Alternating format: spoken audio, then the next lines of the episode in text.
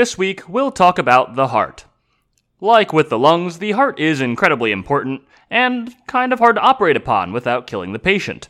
As such, like with the lungs, early surgery of the heart was also on the surrounding structures. For example, the pericardium, which is a membrane that covers the heart and the chest wall. Sometimes, when diseased, the pericardium can become filled with excess fluid, which adds additional pressure onto the heart. As you can imagine, extra pressure against your heart's natural ability to pump blood is not good. The first attempt to deal with such an issue was all the way back in 1649, when a John Riolan proposed making a hole through the sternum or breastbone and then tapping the pericardium to remove excess fluid. It was rarely done, but the procedure did persist, and there were at least a few records of it being successful in treatment, although that must have been a nerve wracking surgery to perform.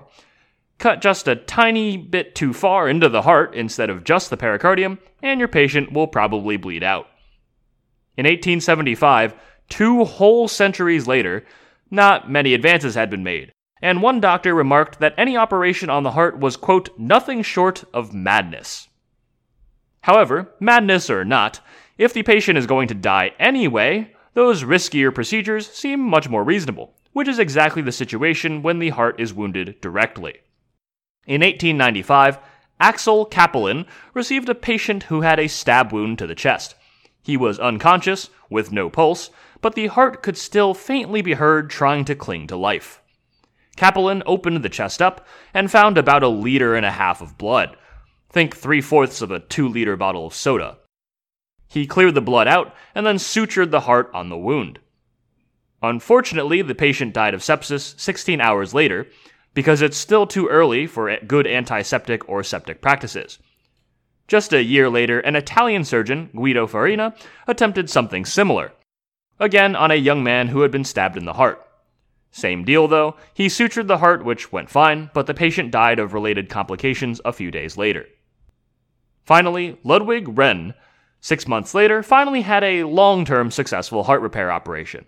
His patient, a 22 year old gardener, also had a stab wound in the chest from a drunken brawl. What is it with men of this era getting stabbed in the chest? Regardless, Rehn opened up the chest, sutured up the wound on the heart, and the patient survived just fine this time. Over the next few decades, many tried their hands at similar repairs. In 1909, there were about 150 known attempts, of which 60% died, mostly from infections. Unsurprisingly, those numbers of attempts shot up during the World Wars, but regardless, these early repair surgeries demonstrated that the heart could be operated on. The first planned operation of the heart was to be a fix for mitral stenosis. Mitral stenosis is when the mitral valve narrows, which prevents blood from flowing around the heart correctly. Various surgeons were experimenting on animals to see if a procedure could be done. But in 1923, E.C. Cutler and S.A. Levine performed the first surgical treatment. A girl of just 12 had severe mitral stenosis and was dying, with recurring heart failure and lung congestion. As with earlier operations, the fact that she would die anyway without intervention made the surgeons more bold than usual. They cut through the heart and used a small knife to slice the valve that was causing problems, opening it up. This first operation went surprisingly smoothly. The whole thing only took an hour and 15 minutes, and the girl lived for another four and a half years with much improved health. Cutler was frankly lucky, though. His operation was a blind one. There was no way that he could make a large incision in the heart without causing them to bleed out, and so he used a very small incision and could only guess that the knife had made contact with the valve by sense of touch through the knife, not even directly any mistakes, and he would have killed his patient. Unsurprisingly, later attempts at the same procedure had a lot more mortality. Meanwhile, Henry Souttar had a similar situation. This time, an 11 year old girl that had mitral stenosis, who was also surely going to die. Souttar, though, was a little different. Cutler had gone into the heart from the ventricle, which is a chamber that has high pressure inside, while Souttar went from the atrium, which has much less blood pressure in it. Going through the atrium and that lower blood pressure means that Souttar could stop the bleeding just with his finger.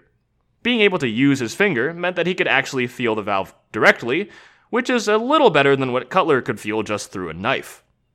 His patient made a full recovery, a great success for Souttar. However, he never performed another operation on the heart, later in life remarking that he must be the only cardiac surgeon in the world who never experienced a patient death. As with our other specialties, World War II came along and showed that the body was capable of handling surgery much better than expected. Heart surgery was no exception, and immediately following the terrible war, cardiac surgery saw a bit of a renaissance. Dwight Harken was a surgeon who performed a large number of heart operations during World War II, using a similar procedure to the surgeries we just discussed. But instead of fixing mitral stenosis, he was removing shrapnel. He would make a small incision in the heart and then insert a finger to locate and remove shrapnel. New procedures for treating stenosis of other valves in the heart quickly evolved. Lord Brock and T. Holmes Sellors almost simultaneously performed surgeries on the stiffened valves throughout the heart. Even these, though, were still blind surgeries, in which surgeons had to perform their work without direct sight of what they were cutting. It still boggles my mind that they could successfully perform such surgeries at all. In 1952, we finally start to fix the blind part, but it takes quite a leap in technology. The first necessary piece was induced hypothermia, or purposefully lowering the body temperature. Now, normally, hypothermia is not good. It requires you to be very, very cold and can absolutely kill you. But early on, doctors noticed that frostbitten soldiers did not seem to react much to amputation. Now, normally when you cut someone's limb off, they react at least a little bit, and so it seemed that maybe cold had some medicinal use.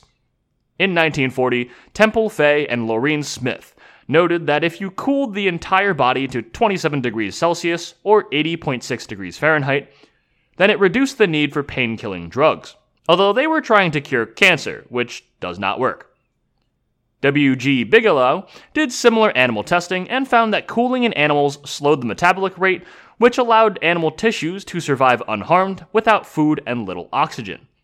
This meant that you might be able to deprive the body of blood temporarily without terrible detriment to the patient.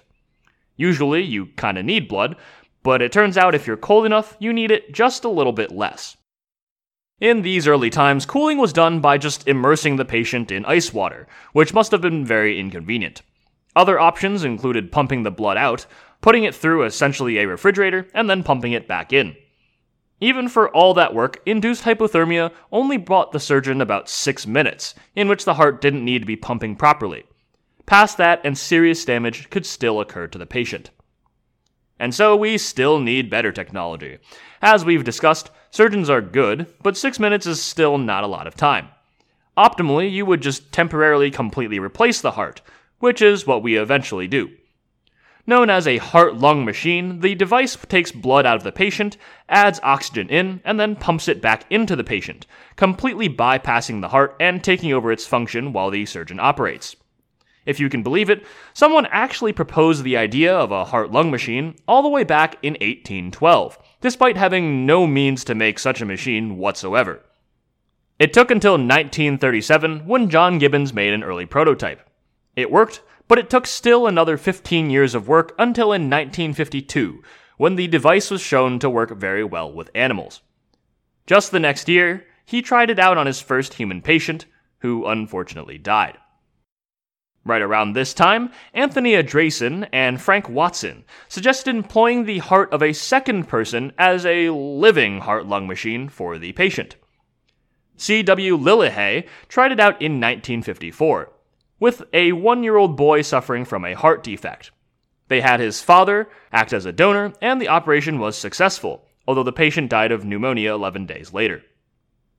Two years later, Lillehei reported some 46 successful operations, but unfortunately the method was not perfect. There's still some danger to the donor, not even the patient themselves, and it was fraught with ethical concerns. Frequently using people as heart lung machines puts folks, especially parents, in the terrible position of risking their own lives to try to save their child's. Certainly, many parents would take such a risk, for example, but doctors are generally trying to do no harm, and Lillehei dropped the method on ethical grounds. At this point, though, mechanical heart lung machines are not quite ready to take over. There was some heated debate over induced hypothermia versus heart lung machines, but in 1954, neither method could really be considered safe or give ideal operating conditions. Hypothermia had a time limit, while the pump did not give a motionless heart. A doctor named Denis Melrose, who helped pioneer heart lung pumps generally, also figured out how to use drugs to induce cardiac arrest to keep the heart still during heart lung machine use. As you can imagine, though, inducing a heart attack in patients can be kind of risky, so that's not great either. The key lies in combining the two methods together.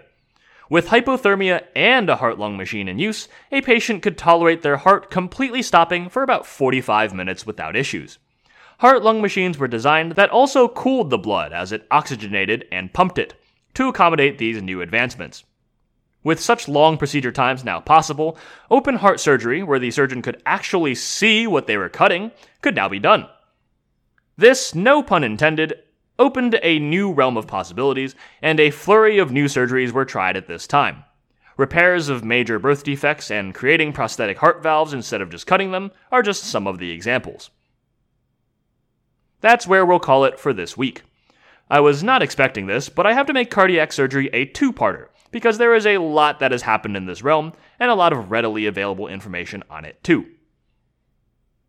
As always, feel free to reach out with feedback, with the links in the show notes.